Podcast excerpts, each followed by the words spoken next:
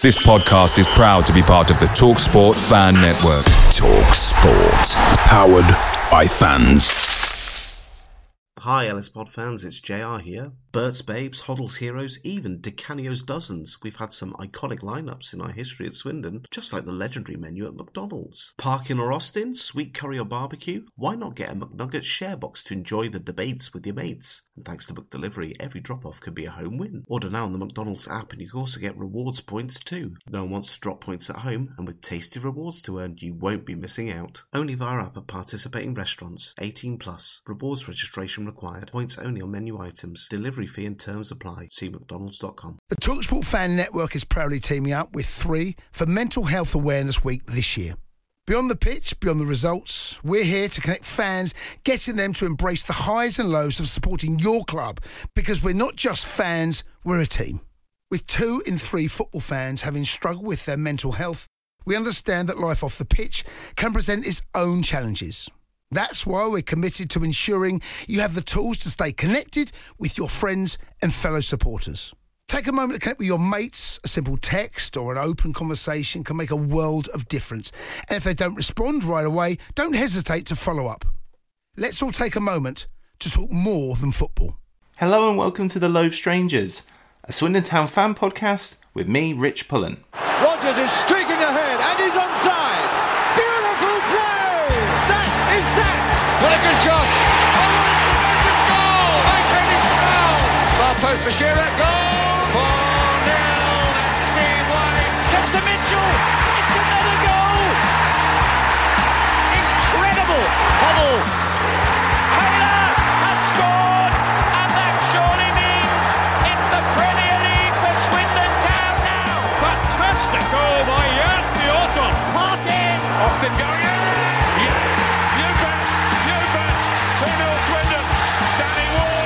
Ward! I will win this league anyway. Richard, he's hit it. It's Gladwell! Oh,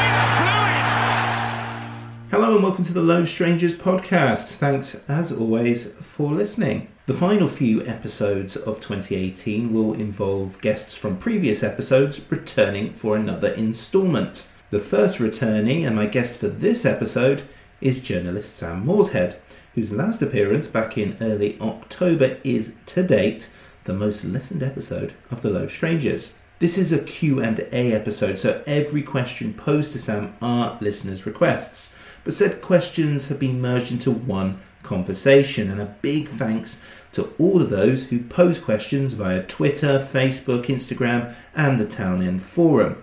In no particular order, those listeners were Gareth from London, Ben Nichols, Jack Tanner, Phelpsy Boy, Tans, West Coast Wizard, Freddy STFC, Red Rag, Bamboo No Shoe, Max Springer, Bogus Dave, JJ, Rich B, and Frigby Dazer. Thank you ever so much for your questions. Anyway, it's time to sound the hooter for the Loathed Strangers podcast. Enjoy.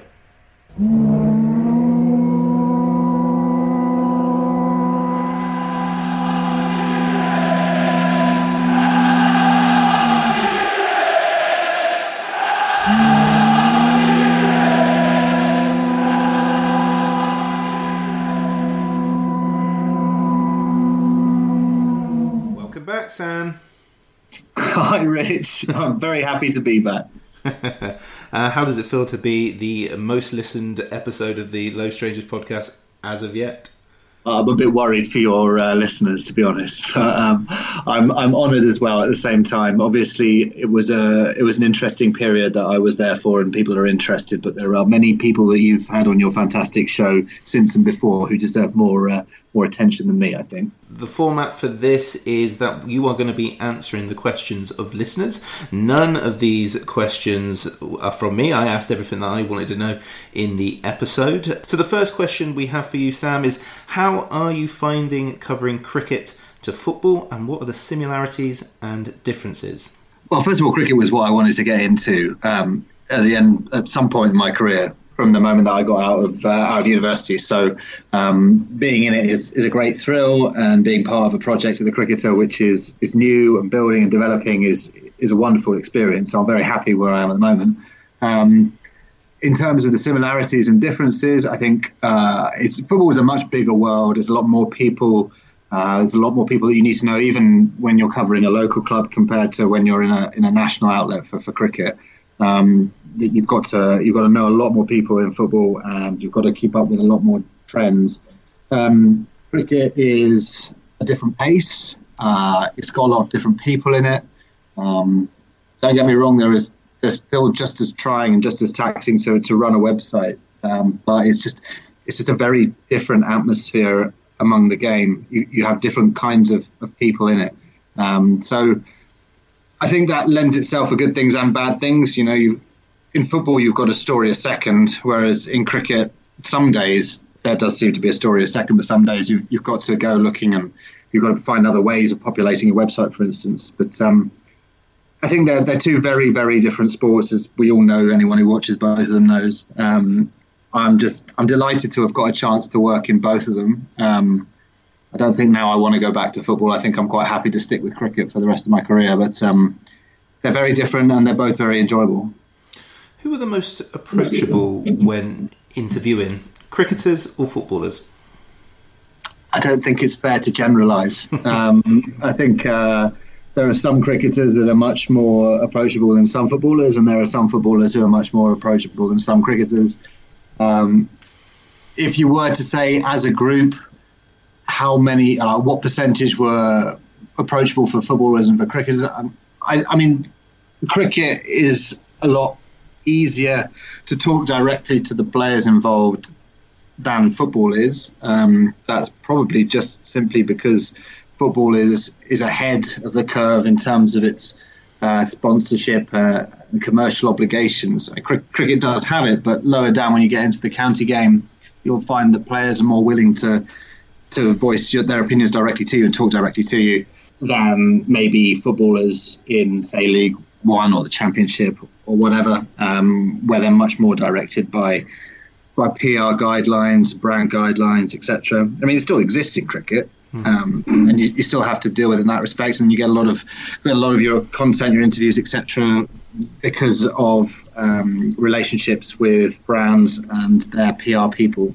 Um, but it just seems a little bit less cautious than football in terms of being open and, and being willing to discuss things more openly, not just with not just with uh, members of the press, but also with members of the public, etc. So I think you know there are footballers who are always willing to chat, and many of them are. Um, but I would still say that footballers are probably naturally more reserved than cricketers because they have more commercial obligations by and large. Not not just necessarily any given cricketer compared to any given footballer, but overall there, there's more brand awareness there uh, and more nervousness on the part of the football club than compared to the to the county. When it gets to, to national level, I think it's fairly similar. There, there's not a huge amount of difference.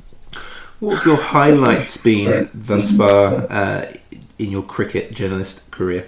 In my cricket journalist career, well, I mean, it's only it's only a, well, a year and a bit old, so um, there's not a huge amount to, to write home about there. I'm learning learning the trade essentially after spending a decade in football and making the contacts that I need to make and uh, and getting getting a foot in the door. Uh, it was a huge thrill to cover a Test match the, at Lords for the first time in May when Pakistan came. Um, that was something that I'd wanted to do since I was 12 years old. It was covering covering England international cricket and covering Swindon Town were two um, massive career goals of mine when when I was you know, writing terrible match reports in my bedroom at age 12. So um, be there among some like real titans of the cricket journalism industry in the Lords Media Centre in May was was something really special. You know, you look to one side and there's Mike Atherton, you look to another side, there's Nasser Hussain, and you've got some of the, the best cricket writers in the country around who, who aren't ex pros as well, some of the best cricket journalists around.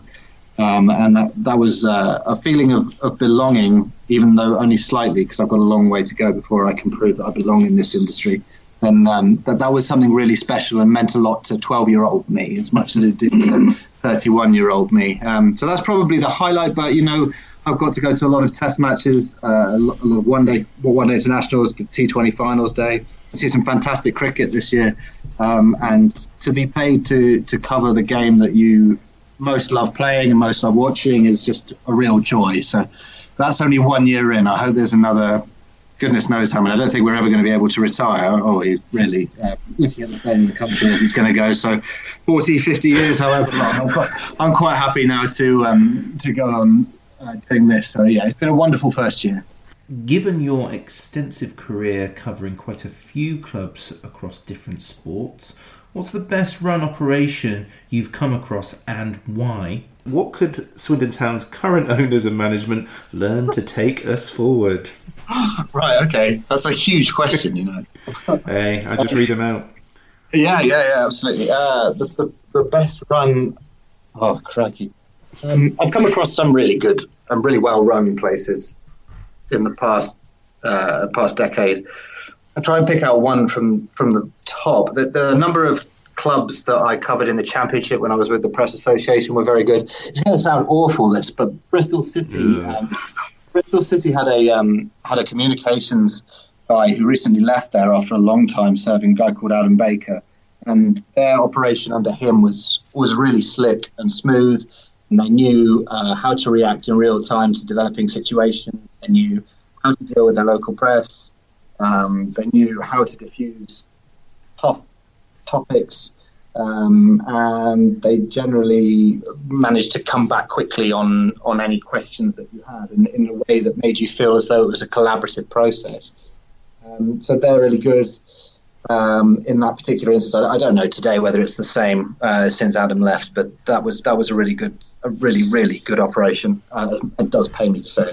Um, and I mean, the, the in the cricketing world, there's a number of counties that, that do very well. Um, that get their information out and push ideas to you, uh, and come actively to you with uh, ideas for interviews and promotional opportunities using their players.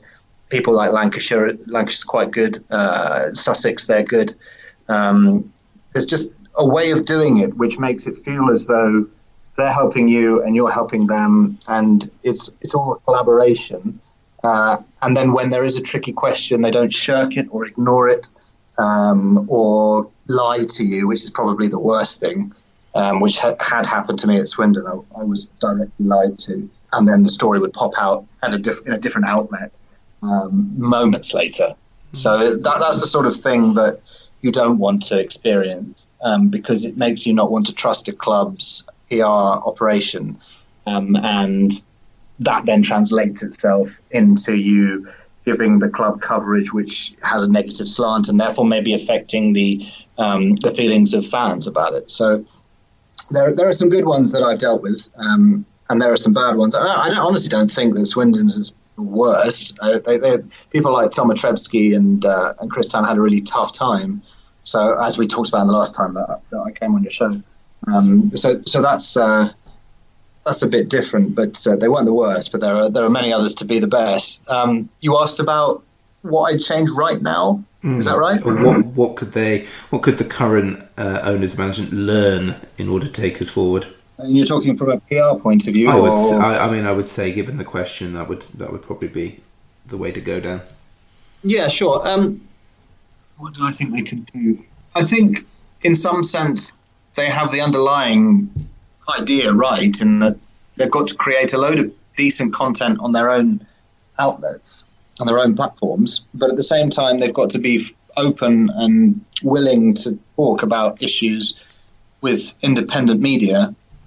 They've got a real issue in that they appear to, and I don't know whether it's true, they appear to always have favoured one outlet under the current um, regime. And I don't know whether that's because they've had rights agreements with them or whether it's just because those journalists who work for that outlet are the other ones who best get on with the people in charge. Um, but it, it, always makes me a little bit anxious when they're not willing to talk more to other outlets. That has started to change. I've seen Clem Morfuni was talking before Owen left the advertiser um, they, was willing to speak to him more, and hopefully that goes on. Uh, I don't claim to know anything about Clem. Um, I've never met him, and I've I only heard, heard of him very briefly towards the end of my time that I was there in, in relation to the club. But he does seem to at least have an active involvement, which Mr. Power seems to almost have none of anymore. so maybe they are changing things like that. It's just willingness to be open and take the criticism. You know, I mean, it's a, a critical friend is what all local media should be to their club, particularly at Swindon's level. Um, and Swindon are having to adjust to themselves being a new level now, and a level which hopefully we don't stay for very long, but you know it could be at least three seasons worth of it. So it's, it's taking uh, it's taking a step back and understanding where you are, what your stature is, what your status is, and how everyone in the local community can pull together and help, and then how you can help yourselves by helping them. So, um, you know, it, there are signs that it might change, be it through the, the way in which they've been working with the trust recently, um, through the more openness of, of Clem to talk to, to outlets. Uh, I think a lot of the social media content seems to be starting to hit the right sort of level with fans, whereas it, it was a little bit juvenile, a little bit tacky maybe six months ago. Um, if they can get that right and get, you know, the stuff that they charge for, uh, iFollow right, or through the, the player stuff, you know, it's, it's all about making sure that the product that you're giving out is value for money for the consumer, and then liaising with your local media to, to make it value for money for both the media and for the people who are who are reading that there. So um, I think they're doing right now, but unfortunately they're kind of hamstrung by the fact that the team has been fairly crap and we're in a pretty dreadful situation football wise. Do you miss any elements of covering Swindon? Yeah, all of it, all of it. It was covering Swindon was the best time of my life professionally, and I miss all of it all the time. It's just not something that, from a career perspective, I could have done um, for my whole life and, and got what I wanted out of my career. So uh, I, I miss the interaction with fans. Uh, I miss the chasing story leads every day to try and fill a back page um, at the Adver. Um, miss the interaction with the people around the club who make Swindon Town what it is, uh, from the tea ladies um, right the way up through the ground staff, uh, the players, the management. Um, I even even do miss the interactions with, with people in the boardroom uh, and trying to be the person who got the story out they didn't necessarily want to be got out, or the story that uh, maybe a rival was trying to get out and we got there first. When you're in such a small community like that, it's there's a real sense of togetherness, um, but competitive togetherness in the media, and, and I miss that a bit. Um, so yeah, I, I miss all of it, but there's no way I could have uh, stayed there and got what I wanted out of my career as a whole. So uh, that that's basically the equation that that presents itself. It was a wonderful, wonderful job, um, and I would advise it to any young journalist starting out to go and sharpen their teeth in, in local media and, and learn the, learn their skills there. Um, but at the same time, I'm very happy where, with where I've got to now. Ferry on the ball. He's got Ward with him. Timing of the pass is crucial. A touch and shoot. Yes, you bet. You bet. 2 0 Swindon.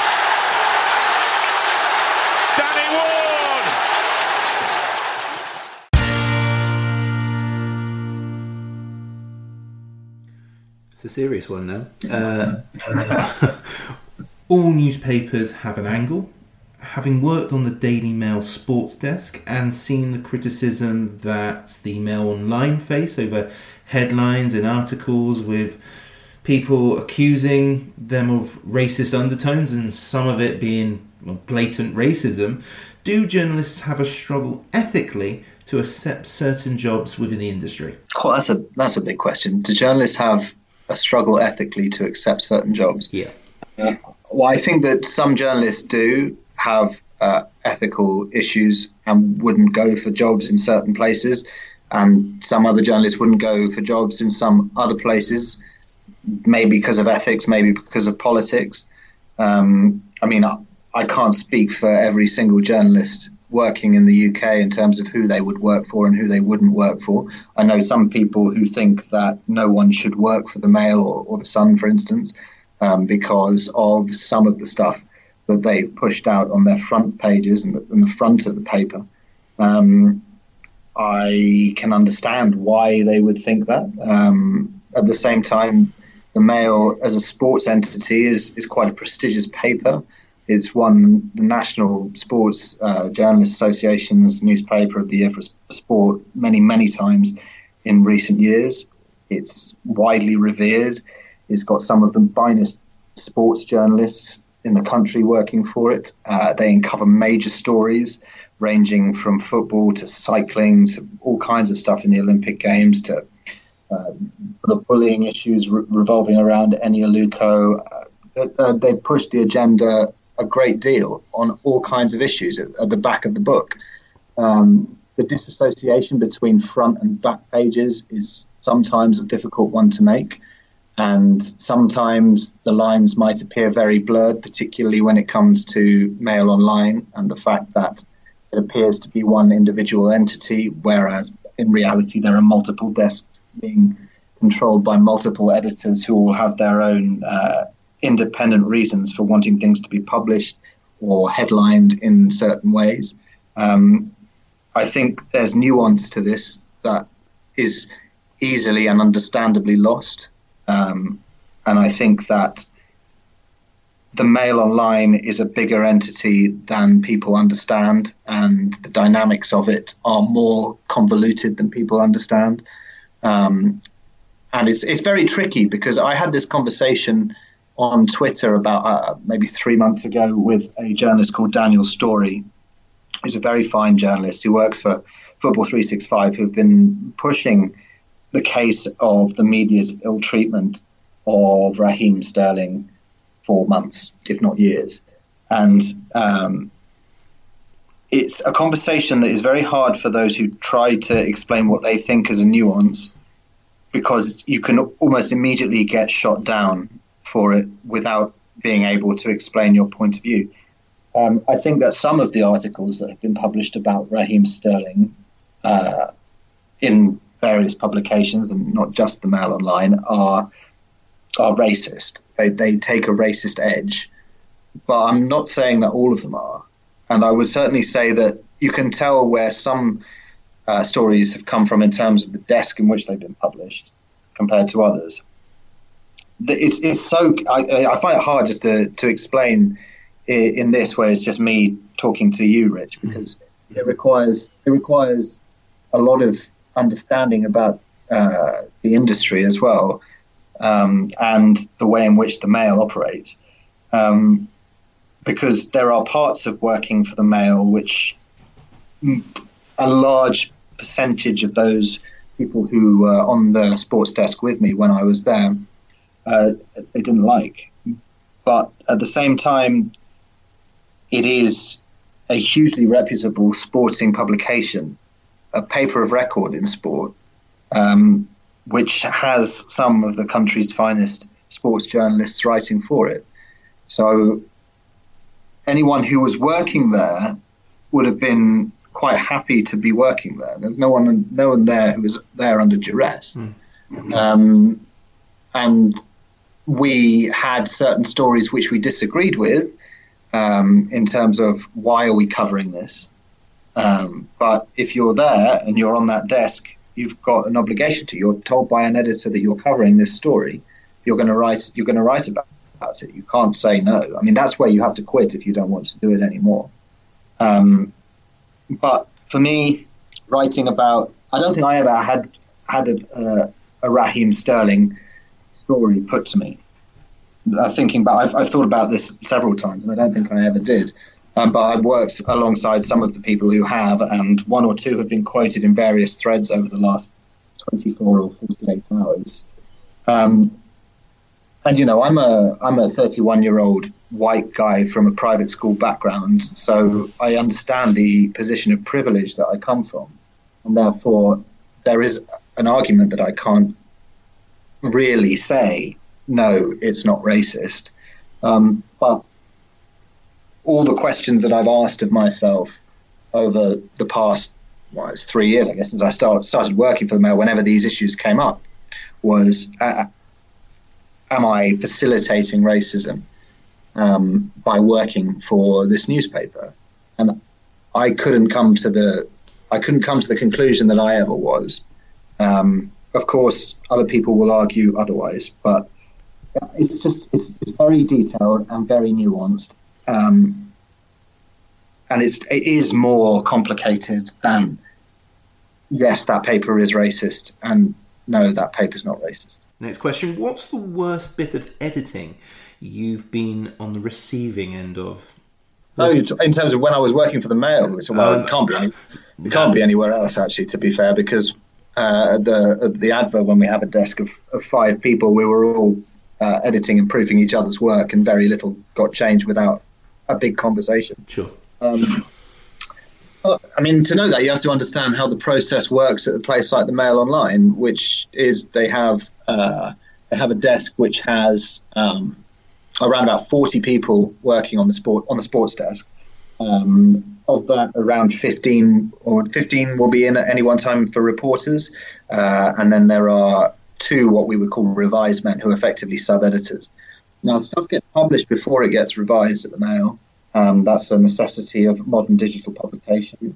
So you might see that a story is in one form for 20 minutes, then changed a bit, then changed a bit by someone else, and changed a bit later. I never had a story where I was at any point where it was ripped to pieces, um, turned around and repackaged. But that's the sports desk, and I can't speak for what happens on the news desk, which is a, a desk that's many times the size of the sports desk and is actually on the in the mail's case where a number of these stories come from which have been picked up on social media. You'll notice the difference because of the color of bar at the top of the screen. Uh, so if it's green bar with the mail's branding, it's a sports article. It will have come from the sports desk. It will have been dished out by the sports editor and by the sports news editor. If it's under a blue bar, it comes from the news desk and that comes from a different sports, as different news editor and a different overall editor. Um, that means that it will have different ideas about how headlines should look, what emphasis should be on them. Lots of this will take place because of how their audience is reacting on the homepage. Uh, will be done by the SEO editor who'll be looking at trends that people are searching for. Um, it will be done by how they know their audience to react. So you'll see a very marked difference between headlines that are published under the green banner, which is the sports banner, compared to headlines which are published under the blue banner, the news banner. And that's one of the nuances that I'm talking about here. It's it's not just cut and dry. It's not all one editor, one even one desk of editors who are the same every day.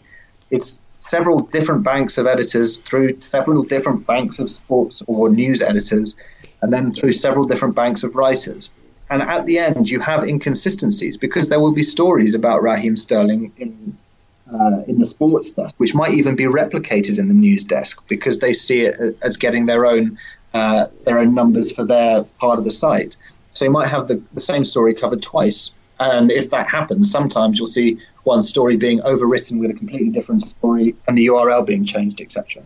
It's it's a it's a big complicated machine at Mail Online, which involves hundreds and hundreds of people, um, and that's why you can see large discrepancies in the way in which articles are styled and headlines are styled. Remember, the, the writer at the Mail Online, the reporter, in the initial instance, writes all of their headlines. They are then subsequently potentially changed by sub editors or editors depending on the way in which they want the story to be put uh, put across, as in sold to the reader. So it is really not just a simple writer does this, it's his name on it. He's however racist or not racist you want to call him. Um, it's really complicated, Rich. It, it, it's uh, it's a huge machine, and uh, parts of what Mail do I disagree with, but at the same time they are an incredibly successful website. Um, so there we have an ethical problem about how far should news go just to tap in to the existing prejudices and thoughts of its readership, um, and how much should it be asked to challenge them, and then we have to backtrack that into well how well are they going to do commercially if they challenge them compared to how well are they going to do commercially if they continue to, to play the fiddle the way that they've been used to. Um, there's many questions. I think it goes back a long way, and I think it's a it's a big debate that has to be had properly and you know, considerately and calmly, and and not just be blown into a wild fluster after a matter of seconds. But that, unfortunately, is what would happen. Um, in the current climate, and I understand why. I mean, we look at look at what happened at Stamford Bridge on um, on Saturday night. That that has to be fueled. That sheer ridiculous anger, that venom, that bile from that um, you call fifty-year-old guy. Mm. In the, he was wearing a shirt and a decent jumper and a jacket. He turns over towards Sterling as though he's just he's got a demon inside of him, um, and that's got to come from somewhere. I mean, it, historically, football has had it, and it tried to get rid of it, and in part it's been successful, but it's had to be incubated somehow. So, yes, we do have to accept that potentially the media has played a part in it. But it's not just so easy as to blame the media, it's to blame how the media works and to think how can we rejig the media and how as a society can we make the media work better so that ethically we're not posed with this situation going forwards quite as horribly as we as we were at the weekend, and, and obviously with the, banana incident with Aubameyang at Arsenal as well. Um, I, I, mean, I could talk for, for ages about this without ever coming to an answer. You can hear me going around in circles. It's, I have no particularly strong view on whether or not the media is to blame because I, I've worked in it. I've worked right in the middle of the one of the main uh, proponents of what people are saying is the problem. And I didn't feel as though the people that I work with, most of which are left leaning uh, or fairly liberal people politically, I didn't feel that any of them had an agenda. We weren't being told at the start at the start of the day, today we're going to target Raheem again. Mm-hmm. You know that that conversation never happens. Um, so I don't have I don't have the view that the media is inherently racist, but people will argue that I'm not seeing the, the detail, and that maybe that way I'm subconsciously racist myself. I don't know. That's how complicated this is, and you have to be able to have a, a proper conversation about it, and not just throw a, throw a tantrum I, on either side um, when accusations first come up. If they want send me off every game, no problem. I will win this league anyway because uh, my team is a strong team. They're warriors. We play football. Even if they send me off, we win this league, no problem. So many journalism courses and the rise of social media. What do you think the future holds for sports journalism? I well, there's one part is I think there are too many journalism courses. Hmm. And I don't think that a lot of them are producing proper journalists. I know this as a as now as a person who's been an employer on two separate occasions doing an employment process, and I know that from certain courses I'm receiving an awful lot of applications which are just nowhere near the caliber you would expect from someone who's gone through between a year and, and three years of training for a, for an industry let's not forget is a is a traditional professional industry. I think they need to be refined. I think people need to be people really need to decide whether journalism is for them or whether it's a dream, and they need to be advised as much. A dream is good, but you, there is always going to have to have some talent to be able to fulfill it. I think there needs to be more vocational training in journalism. I don't think we need to have quite as much emphasis on NCTJ and uh, NC courses, which are the, the equivalent professional qualifications for journalists. A lot of people within the industry would disagree. My first editor, Dave King, has, has been high up in these things, and he would disagree for sure. But I, I don't believe that you need to have the amount of formal training that you are expected to do for large chunks of news organizations at the moment. I think a lot of it can be taught on the job and a lot of it needs to be learned on the job. To be honest, that reflects my personal opinions on degrees in general. I think that we have to understand the difference between citizen journalism and professional journalism and understand that professional journalism has a huge place because there is rigor and there's practice and there's protocol to go through for these things whereas a citizen journalist can be a little faster and looser and can find themselves, well, maybe even a little less under the jurisdiction of the law because of being a citizen journalist. But you still have to you have to play the play it by the book. You must do the job correctly. So I would think that journalism going forwards has a challenge to compete compete with one the commercial pressures of the internet. Uh, how it funds itself. We we see currently a lot of uh, a lot of websites are now starting to earn more in commercial revenue than, their uh, than their print cousins. Mail is an, is an example, and I believe the Guardian is starting to do that as well. Um, we're going to have to look at how we paywall stuff, whether that means going to micro paywalls and paying per article rather than asking a generation who don't really sign up to monthly subscriptions to do monthly subscriptions. Think we have to learn how to adapt to technology. I think this whole idea of pivoting to video, which was a major thing for the last five years, was grossly misplaced and led by a, a naive understanding of, of how videos are viewed and what constitutes video viewing online. Um, I think we have to use social media within our reporting better and more often. We have to convince people that journalists are not only truthful, but they're trustworthy. Um, and that comes by rooting out the rotten eggs and making an example of them. I think that we have to make sure that journalism has a huge part in any function of keeping a powerful body to account. That could be the government, as it is at the moment. It could be FIFA. It could be Swindon Town. It is levels of power, but each of them matter to certain groups of people. And without people whose job it is to keep these people to account, they will not be kept to account because citizen journalism or fundraising, you know, you know, a crowdfunding initiative for citizen journalism or even for professional journalism can only go so far. We have to find a way as a society for journalists to become trustworthy. And again, because we appreciate the journalists for whatever reason, and it doesn't help that some of the most powerful people in the world, are portraying them as devils and demons, are not trusted anywhere near as much as they should be. And in the large majority of instances, are not trusted anywhere near as much as they deserve to be. That has to be amended. Sports journalism is just as important to a lot of people as news journalism, even though in reality, let's face it, it's not and sport is not as important as news.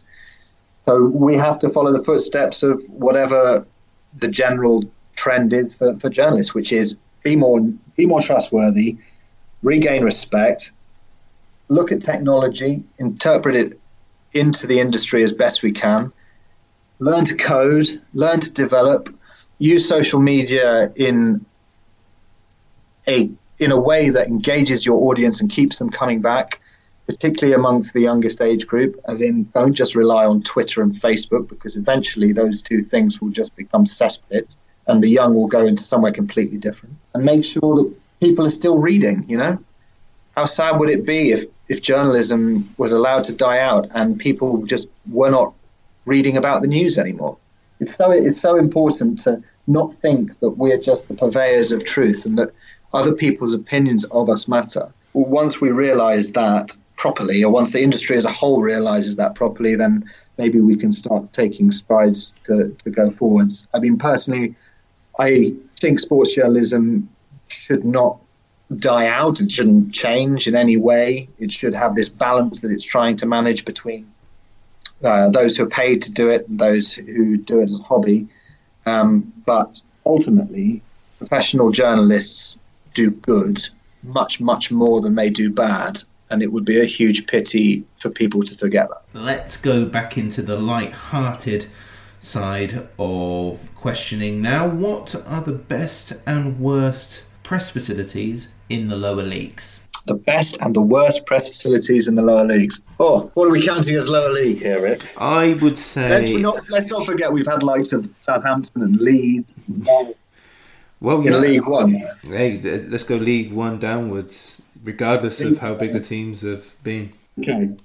Um, Southampton's was it was fantastic. It's fantastic. I've been there on a couple of occasions, notably Charlie Austin's goal. Yep. Yep. Oh, and uh, and also the night where the Adver had to do Subbuteo. Do you remember yeah, that? I when do. we yeah yeah Big Vince Pericard scored a couple that day. I think they are they they're really good. They're you know it's it was a stadium built in ah, 2002 three ish. You know it's a modern stadium um, it, has got good food facilities, which we, we can't uh, fail to point out is a major part in any journalist's um, reading of a ground.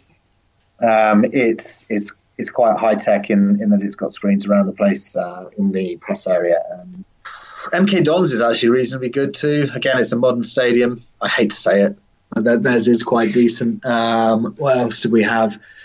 Uh, I mean, there, there, are, there are different places where you ha- enjoy your your uh, brief time because of the people more than um, necessarily facilities on offer.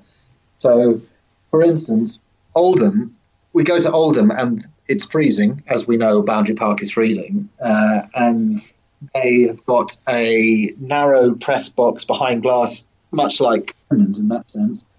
Uh, with pillars in the way, so you can only see half of the penalty area, which is never good when you're trying to rock, to live blog a match.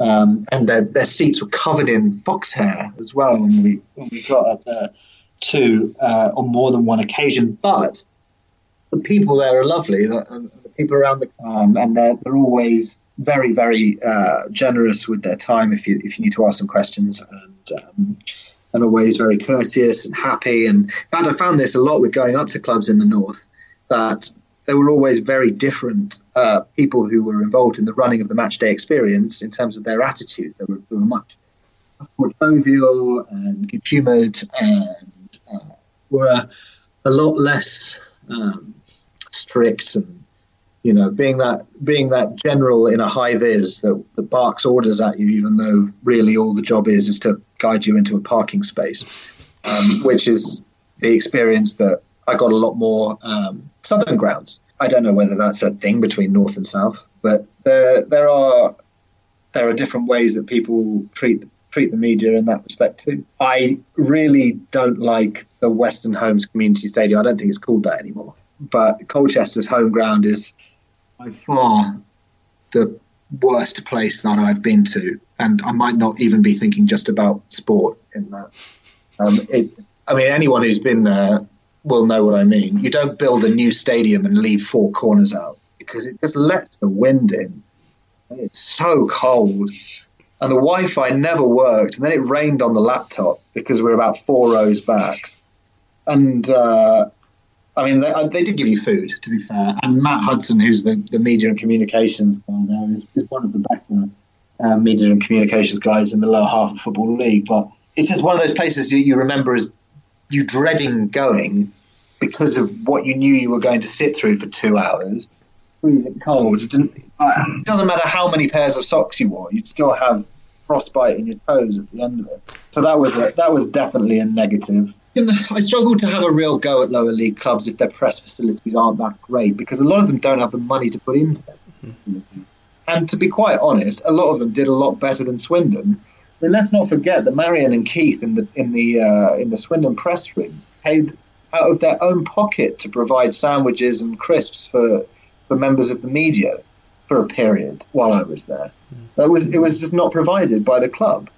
So, you know, they, they did a really good job in the circumstances, even if we were put into a reconditioned shed, which for the first couple of weeks had a leak in the top and half the lights didn't work.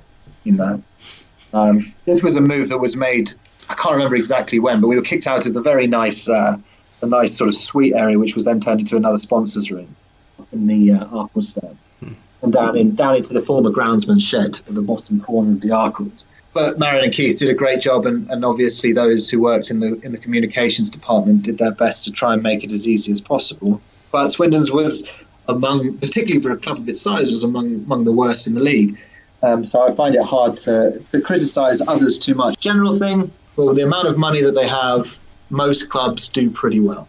Oh, and also have the cottage pie at Shrewsbury. There we go. You don't have to tell me twice. It's a grand old team to play for, and it's a grand old team to see.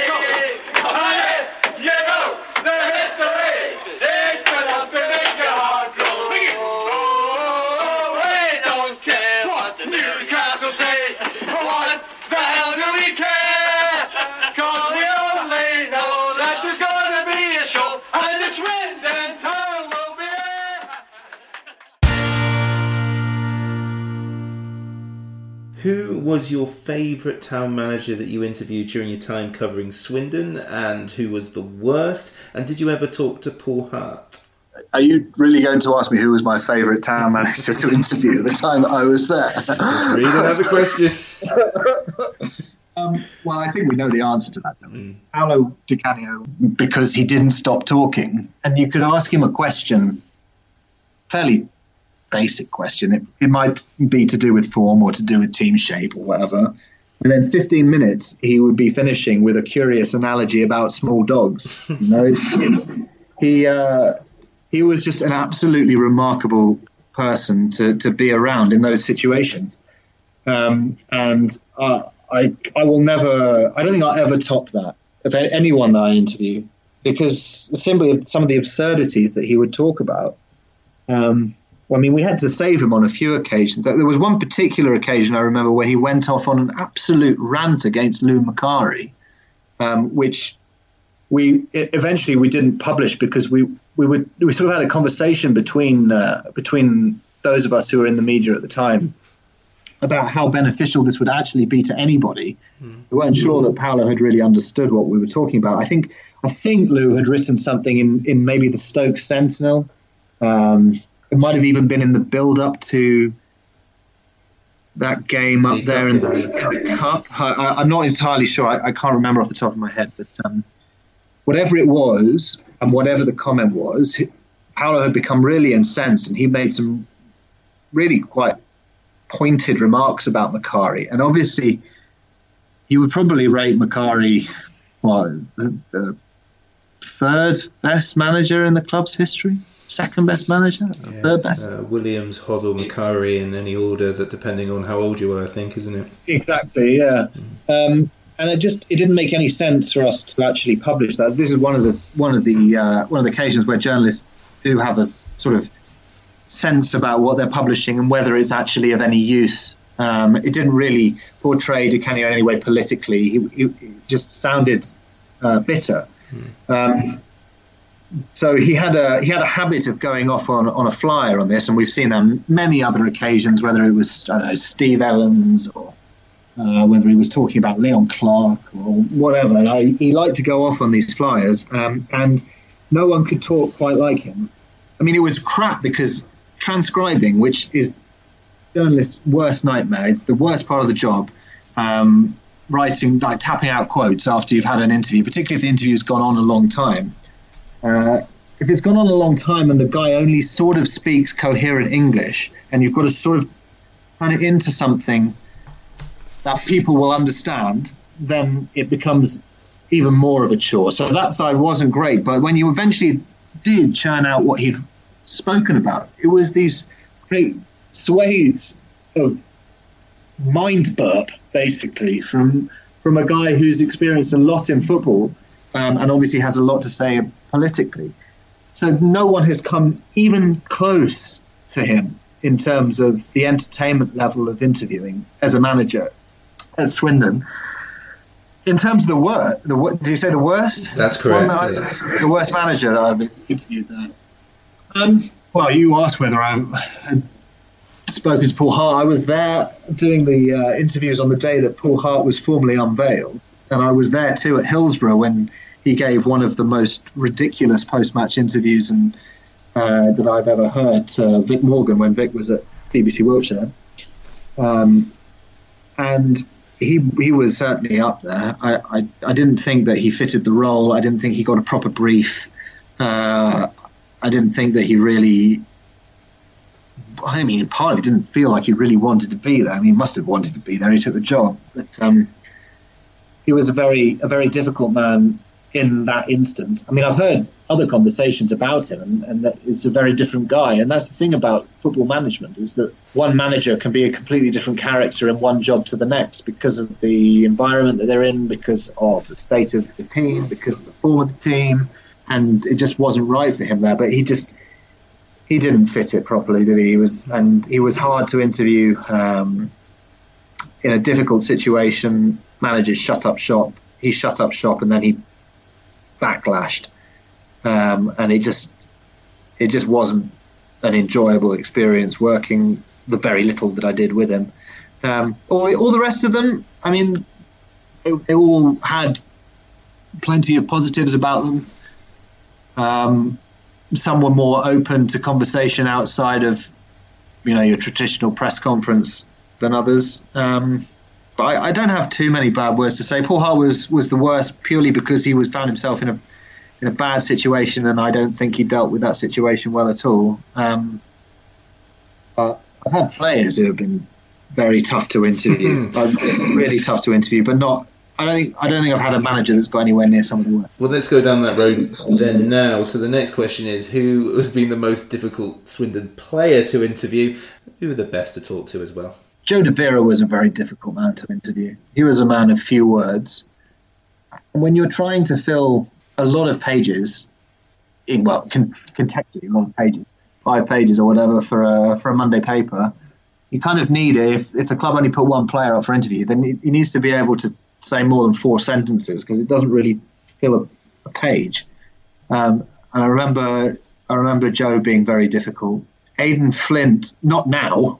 It's it's remarkable actually how different he is now. But I remember Aden Flint's first interview after he joined from Alfreton, and we were sat up in that old luxury media room in in the Arkell, and he was it was like he was in a Swedish sauna. He was sweating profusely.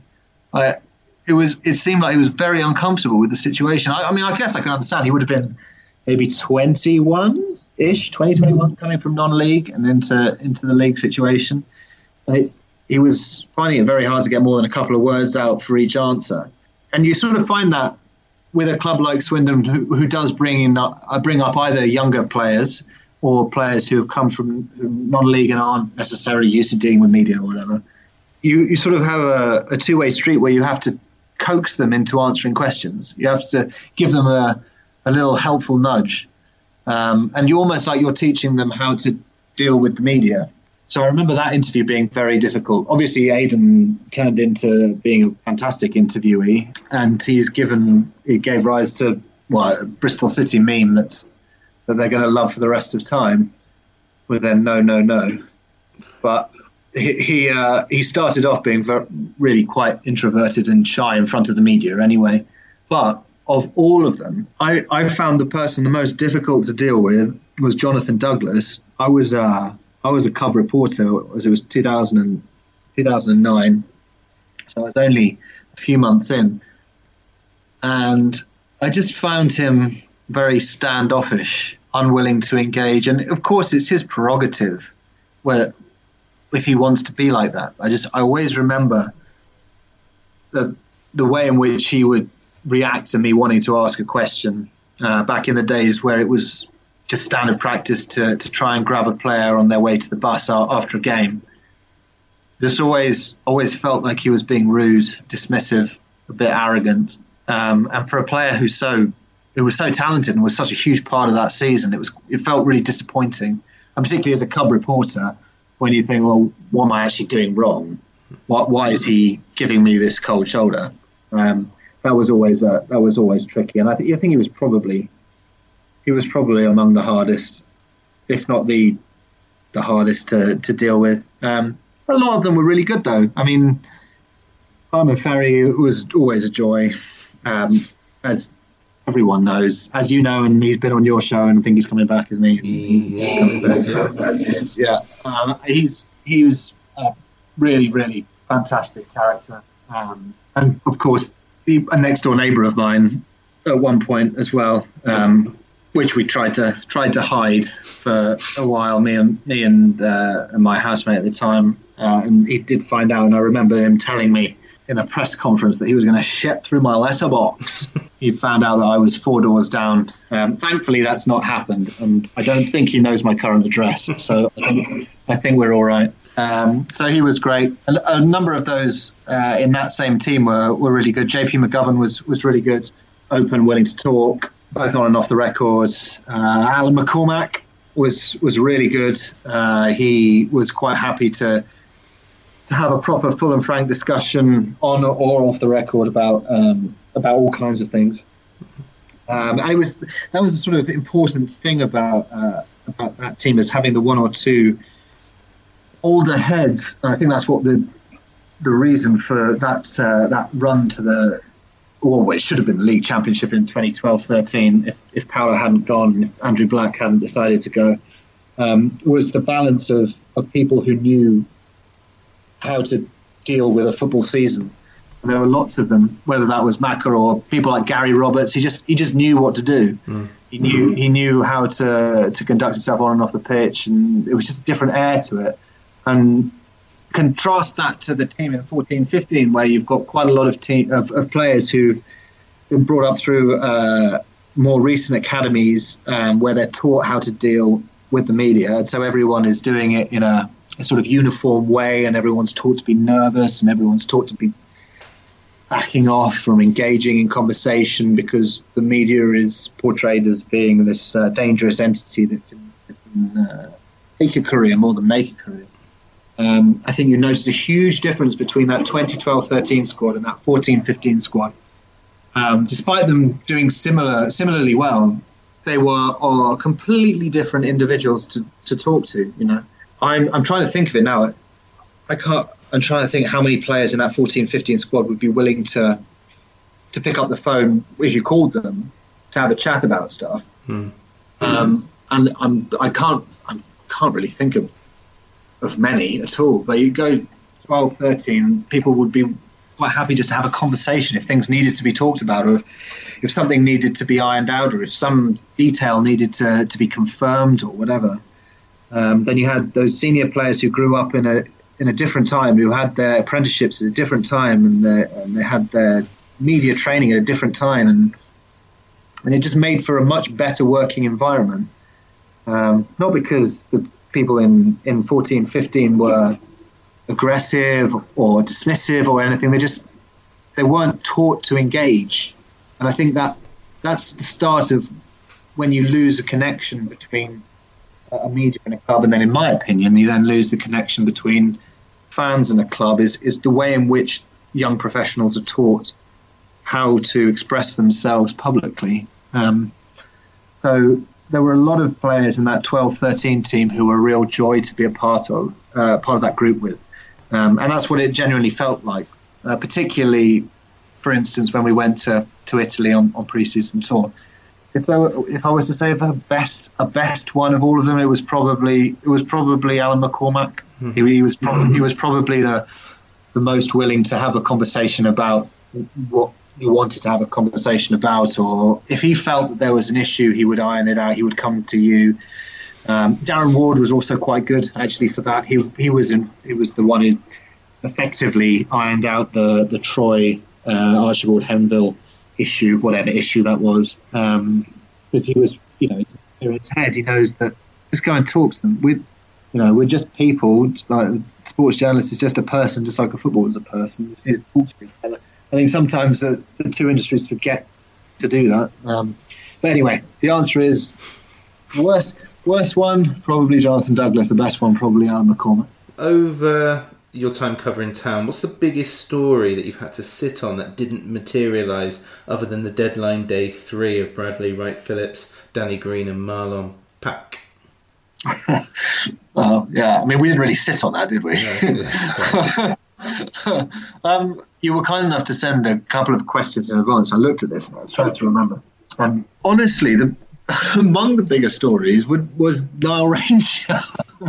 I, I did sit on it for two days, uh, which we all forget about that. And it obviously caused an issue at the end of it. Um, but there are some stories that come to pass, some that don't. Um, I, I don't think that I ever didn't I didn't report a story that I felt was was newsworthy and was in the in the public interest of, of the sports in town. And if you if you're sitting on a story that doesn't come to pass, then it's not really a story, is it? Because it, it never happened. So it's a tricky question. I do understand the question, but I I don't think that there's anything that is particularly notable that fits into that criteria. If I'm honest. Sure. As a fan, is there anyone from your time covering Swindon that you would like to see return to the club? Um, And I guess that's either boardroom or playing, I suppose. Andrew Black. can Andrew Black rediscover? Uh, well, I tell you what, can Andrew Black make up with Jeremy Wray? Um, first of all, and then can Andrew Black suddenly realise that he has an absolute passion for football and is, is desperate to see his beloved Swindon Town get into? Well, let's start with League One, shall we, and then go from there. Um, yeah, I mean, I, I, if it was if it was anyone, then yes, it would probably be him. He's a man with, with money who was a generous man with money, a good man um, with reasonably good people around him, um, and someone who almost made something very special happen at Swindon. And it was him uh, that did that. It was his money that did that. So, yes, if, if I could bring back anyone, it would be Andrew Black. Was there a town player that you rooted for? Perhaps they weren't fans' favourites, they faced unfair derision from the stands, but you looked around and went, go on. Wild story. Yeah. Um, I think obviously when he first came in, I think he had a lot of backing from the fans. But I think as time went on, he uh, he lost that um, a little bit. But he was a genuinely decent man, who a real family guy from the West Midlands, who went out to look for the best opportunity he could to progress his career. Um, and I, I've not met a more polite footballer than him. Um, someone who a young a younger player, but also one that understood the relationship with the media. A lovely family. He was uh, just a really an all round good egg. And when things started to not go well, and people started to uh, to turn against him a little bit or mock him or whatever, then that was. Uh, always felt a bit a bit bad for him there. That's one that comes to mind immediately. I'm sure there are many others. And the, the thing is, when you get to know your players a little bit on the side, and then you see what kind of reaction sometimes they can get from from even their own fans, uh, even if the fans' frustration is understandable. It's always quite hard to see because those who do let you in on a personal level, you get to know on a personal level, and therefore you understand that they're just a bloke trying to do their job, and they're not going out there to deliberately play badly. So you do sort of you sort of feel that when there's a, a run of bad results, and you know that the guys are just trying their best, uh, and it's just not working. And even it's more collectively necessarily than individually. Uh, you sort of you feel bad for them. I don't think there are many other any other walks of life where it, it's that public uh, a vilification or that public a judgment on a regular basis. I mean, perhaps politicians maybe quite similar, but sports people are right up there in terms of having their entire life played out in public, and you can really you can really sense it when they're starting to struggle, and you want them to do well. And many times, even if as a fan I was as frustrated as the next man or the next woman with the performance of the team, you'd always want them to do well because most of them are just genuinely decent human beings trying to do a job. At one stage, uh, the advertiser message boards were getting posts by somebody with the username of Freddie, um, who was seemingly providing information regarding behind the scenes at the club. What was it like working through the Freddie saga? Well, it was interesting, wasn't it? Um, I mean, the, Freddie posted a lot of stuff that was quite flammable on, on that message board. Um, I wish that I'd got to meet him or her. There was one one time where I got a I got an invitation to meet him or her in theory, um, and I didn't get in, in the end didn't get the opportunity to. But I mean, you've got to try to follow up where best you can these posts that are getting made because they contain quite a lot of detailed personal information. I was fascinated that they weren't picked up on from a legal perspective by the individuals who were who were going after them. I mean, it might say that there's some sort of um, of truth in, in parts of, of what he or she was saying, but you know that added, it just it added to the whole situation.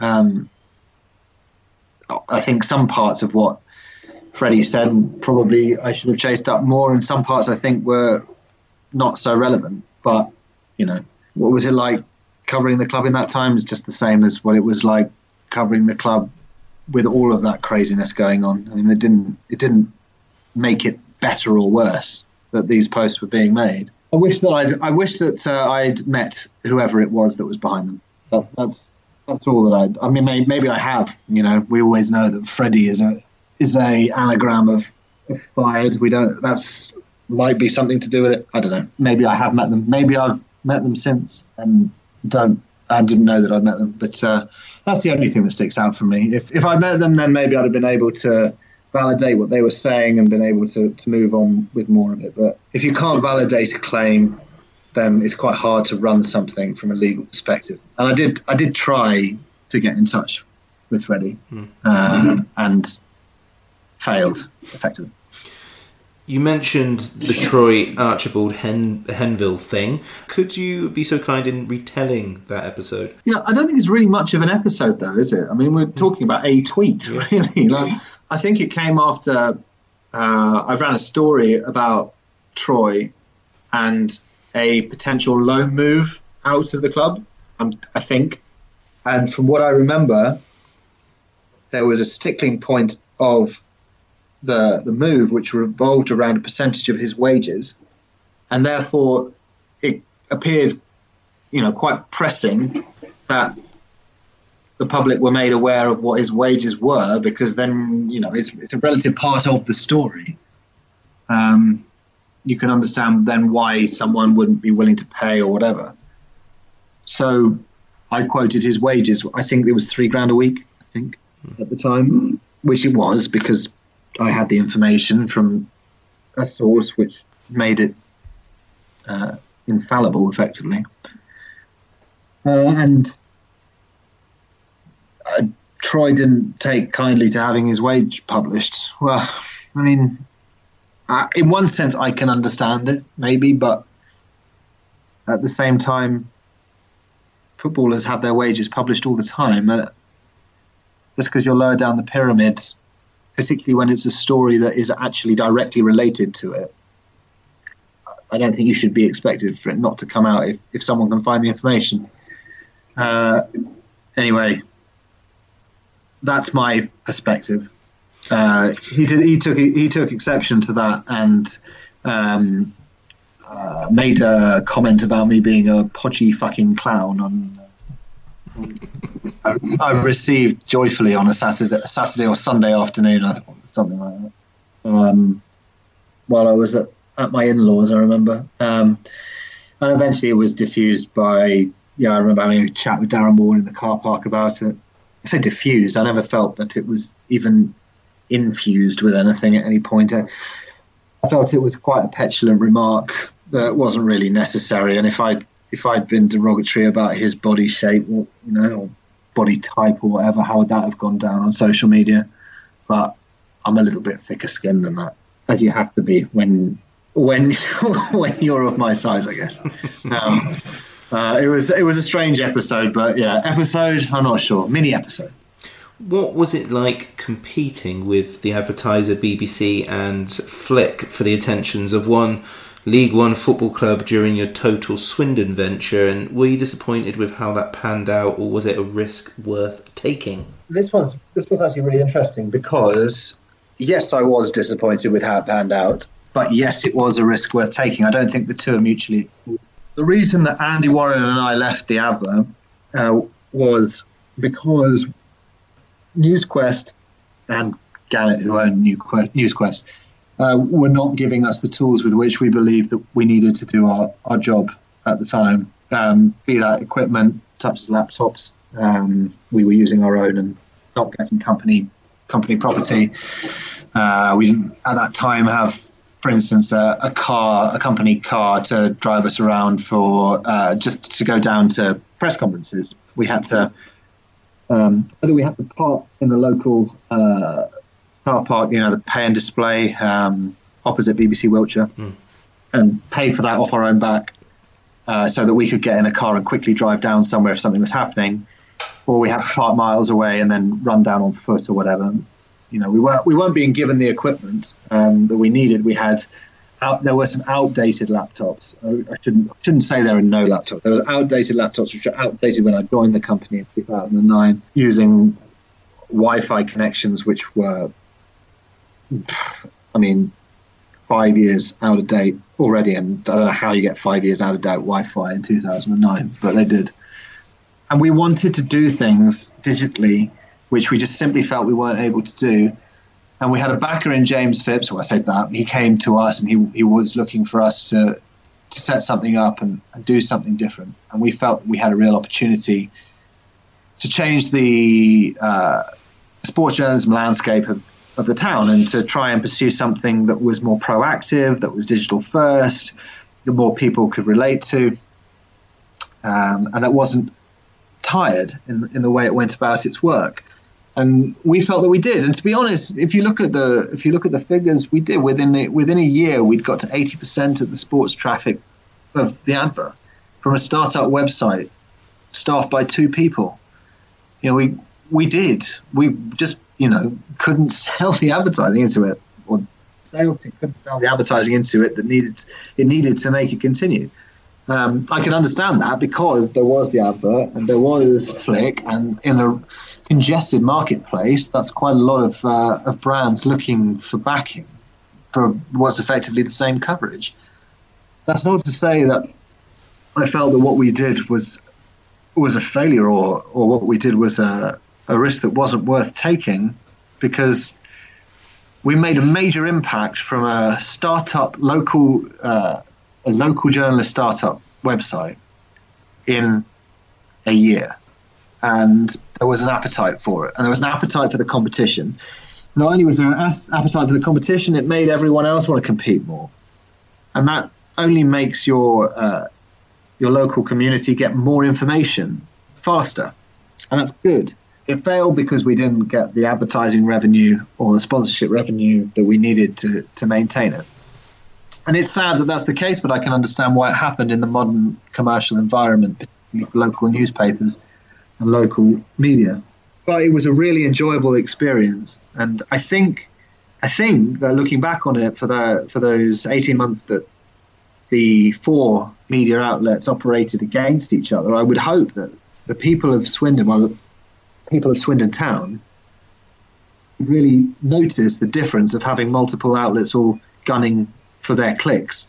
I don't know whether you felt that was the case, Rich, from a personal point of view, but it's um, it felt it felt like it to me that they were getting more content, more diversity, uh, and that it, it, was an enjoyable time to to be following a club in a lower league. I um, completely agree. To be honest, it felt like uh, how I imagine big Premiership teams, their supporters uh, are treated yeah. because they've got various sources.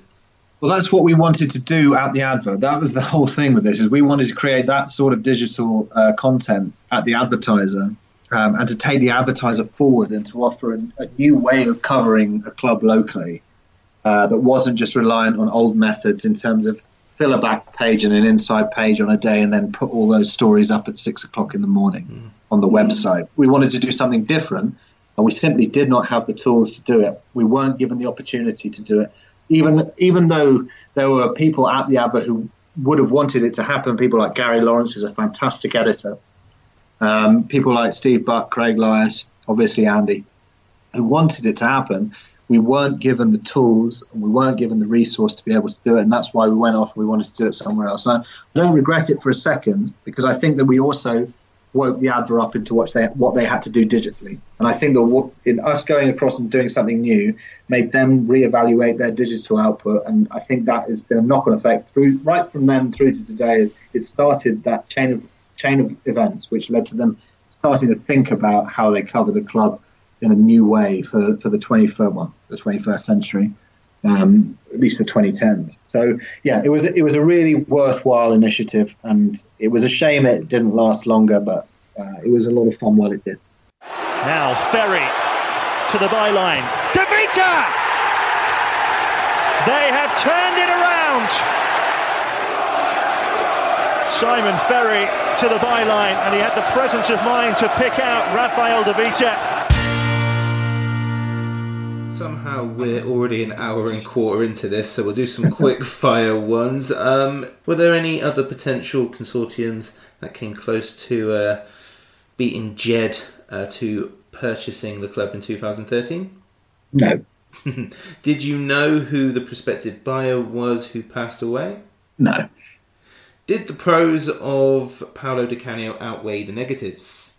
Um, yeah, absolutely. I mean, he was Uh, well, as much as you can say, how much can outweigh someone who's who ideologically uh, is not exactly the kind of guy that you would want to to be around. But um, I'm talking from my perspective here, so I'm, I'm not talking from anyone else's perspective. He was he was a man generous generous with his time and with his money. As I've talked before about him buying us dinner uh, as a surprise at Lake Garda, he was he was relatively courteous when he wasn't four hours late for a press conference. He was he was a, a genuinely enthusiastic man who was willing to speak the truth about what he felt, um, and you know he I fundamentally disagree with his politics. And I've said this when I was on you on your show before, but I as as a as a one man to another, I I found him personable, amiable, courteous, um, and absolutely riveting. So I yeah, definitely for me, yes.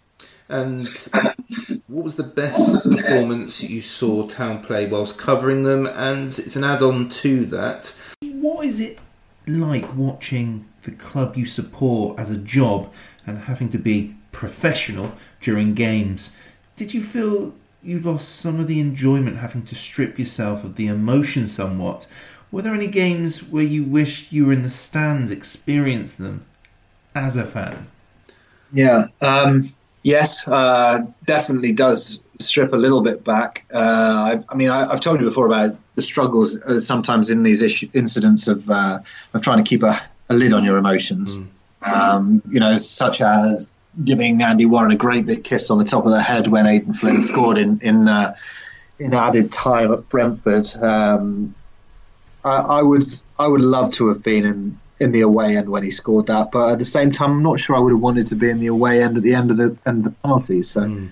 uh, just I would love to have been in the away end at at Stoke. I would love I would love to have been in the in the in the stands at the county ground in uh, for that five five in a way, which by the way is the worst game that I've ever covered as a journalist um, for the sheer number of rewrites in a short space of time.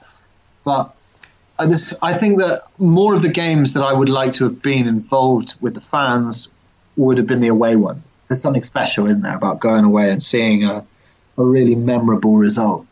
Um, I remember my first away day vividly with my dad, and I remember my first away defeat vividly with my dad because uh, that was up at Everton when we had a, Ian Culverhouse sent off after 52 seconds. Mm-hmm. But you just remember those those days. You just seem to remember really, really clearly, and there's a lot of emotion about them. And when you have a when you have a really good day away from home, then I think it leaves an even bigger imprint than when you have a really good day at home. Hmm.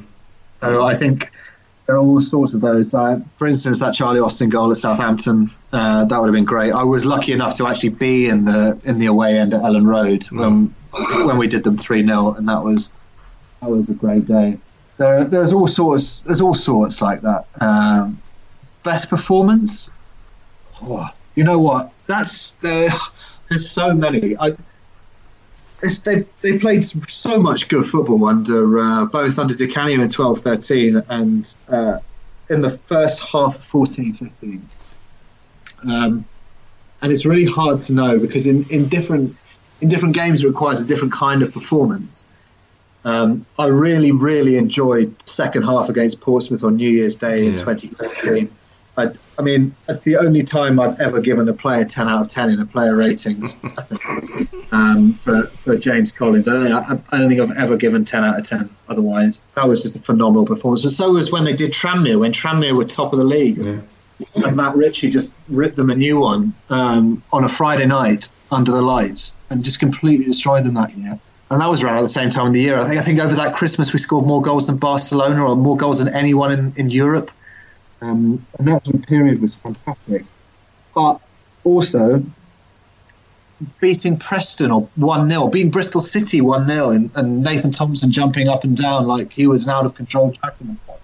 That was amazing to be part of that atmosphere. Even the performance against Aston Villa and come back from 2 0 down to be level 2 2 just until the last five minutes and to have someone who, in that instance, Miles Storey, you know, come Brummy, come come up and score two goals as a kid um, against a Premier League team, I mean, there were so many good games. They played so well on so many occasions. They also played dreadfully on, on a number of occasions. But that it's just I love I love this when I'm allowed to just think about it because there were so many great days, and there were so many dreadful ones like going to Scunthorpe and getting absolutely dipped, or going to Preston and having the goalkeeper hauled off after 22 minutes, or you know any game in 2010-11. You know, I, it, it, there are some really terrible days, but you try not to remember it because that's not where the fun is.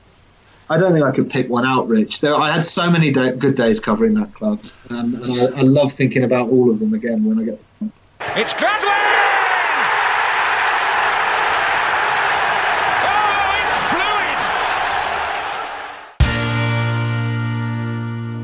Podcast talking about current town events. Um, it seems, based on a few things that you read on social media through the trust, that some big news could be on its way relating to the trust and the co ownership of the county ground.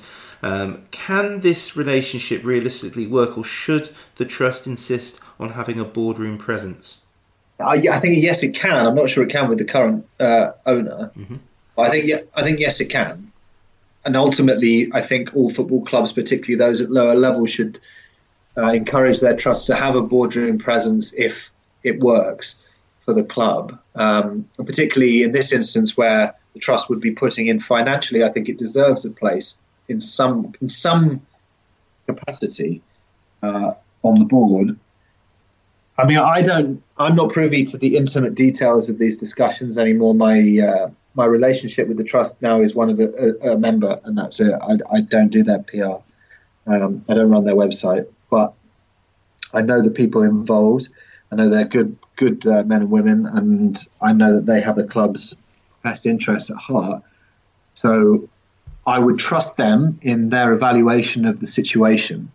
That said, I don't trust Lee Power, and I, I don't trust him as an owner. So, you know, for me personally, there's the two don't marry up quite as neatly as uh, maybe I'd like. But you know, Steve Myton and James Phipps have uh, Rob Angus have been involved in these conversations for a long time, and they're thorough, thorough gentlemen with an understanding of both the club and business, um, and how the Power thinks as well.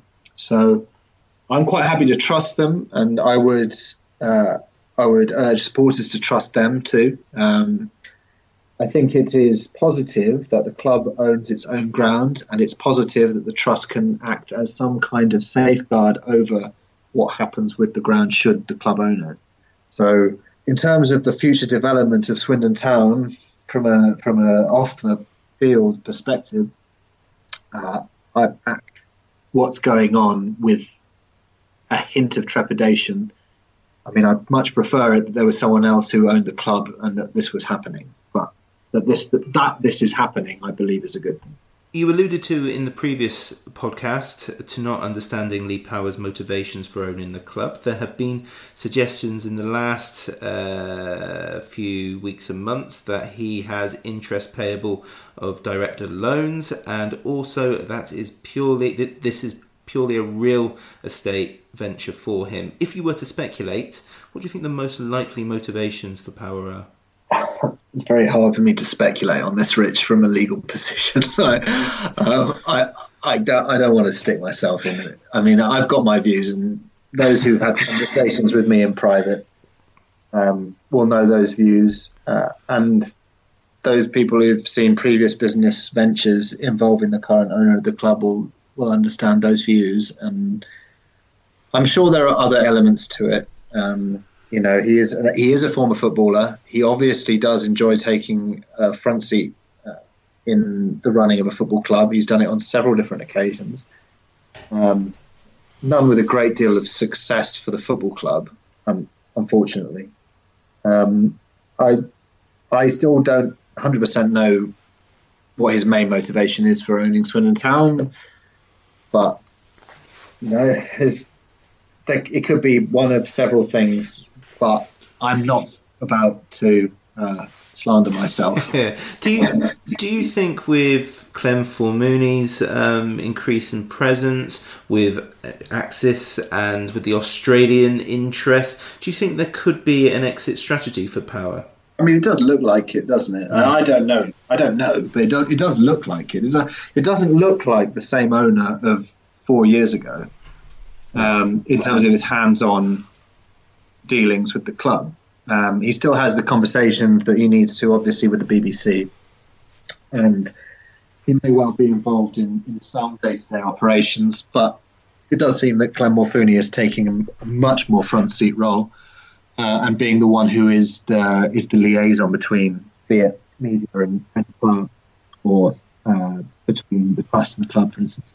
Uh, and I saw that that both Clem and uh, Mark Isaacs attended a recent uh, board meeting, which is good. I mean, that's a really positive thing. So, if there is an exit strategy, it makes sense.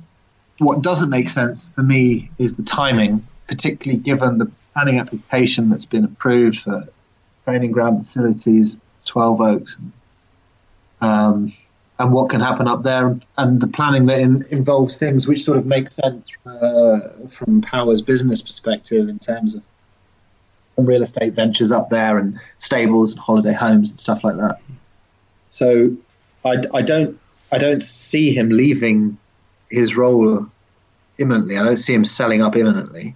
I don't know what his actual role is going to be going forwards beyond owning the club, but you know, it's uh, it doesn't make sense for him to or him or the club to start making progress when it comes to the training ground and when it comes to the stadium, and for then for him to leave.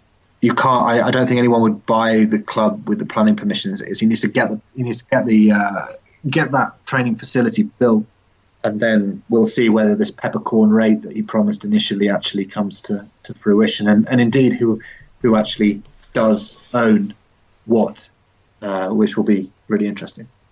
Final questions now. Do you remember that night in Casbah after the sponsors' dinner? No, that's, uh, that's a Tanswell question. Of course it is. yes, I do. Uh, I do remember it. do, I, do I need to go anymore? I can't believe Tans has asked that. He's just trying to stitch me up. Yes, I do remember that question. uh, That night. I somehow I do, despite the amount of, uh, of alcohol that was consumed. I do remember it. In a boxing match, who would win, yourself or Andrew Warren? Is this is this a question from Andy Warren? I don't think it was actually, but um, somebody wants to know. Um, Andy Warren's surprisingly strong, um, and he's got a low centre of gravity too. So I, I think that he would. In one sense, it's good because he definitely struggled to reach my chin, but on the other sense, he he could uh, he could take me down with a with a combination to the chest. So. Um, let's let's just call it a Fury Wilder and controversial draw. Is he as good as uh, at mini golf as he as his uh, bravado online suggests? Do know, he, he was ranked. He did have a world ranking. He had a he had a world ranking until about eighteen months ago, um, and that's no lie. Both him and his brother had a world ranking in terms of mini golf. Um, it was it was somewhere in the low hundreds, I think. And and finally, it had to come in. What's your favourite takeaway fast food joint in Swindon? Now, on the proviso that I've um, I've not lived in Swindon now for uh, almost three years, um, my favourite was the local curry house that we went to, which was Rushi in Old Town. I love their curry, but also because they gave me free beer every single time I went in. It was great, even even if there was no wait for my food. So I was uh, I was always very well looked after there. Splendid. Um, I hope to get you on for a hat trick for as a fan for your uh, all-time Swindon eleven sometime in the new year. But for now, Sam Morshead, thank you very much. Yes, Rich. Thank you.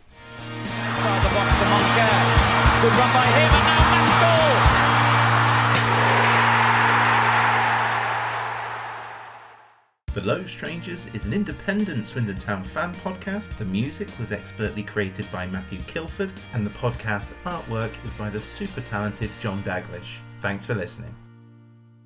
Come on, Swindon. that he was going to shit through my letterbox. The Talksport Fan Network is proudly teaming up with three for Mental Health Awareness Week this year. Beyond the pitch, beyond the results, we're here to connect fans, getting them to embrace the highs and lows of supporting your club because we're not just fans, we're a team. With two in three football fans having struggled with their mental health, we understand that life off the pitch can present its own challenges.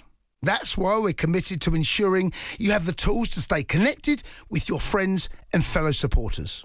Take a moment to connect with your mates. A simple text or an open conversation can make a world of difference. And if they don't respond right away, don't hesitate to follow up. Let's all take a moment to talk more than football.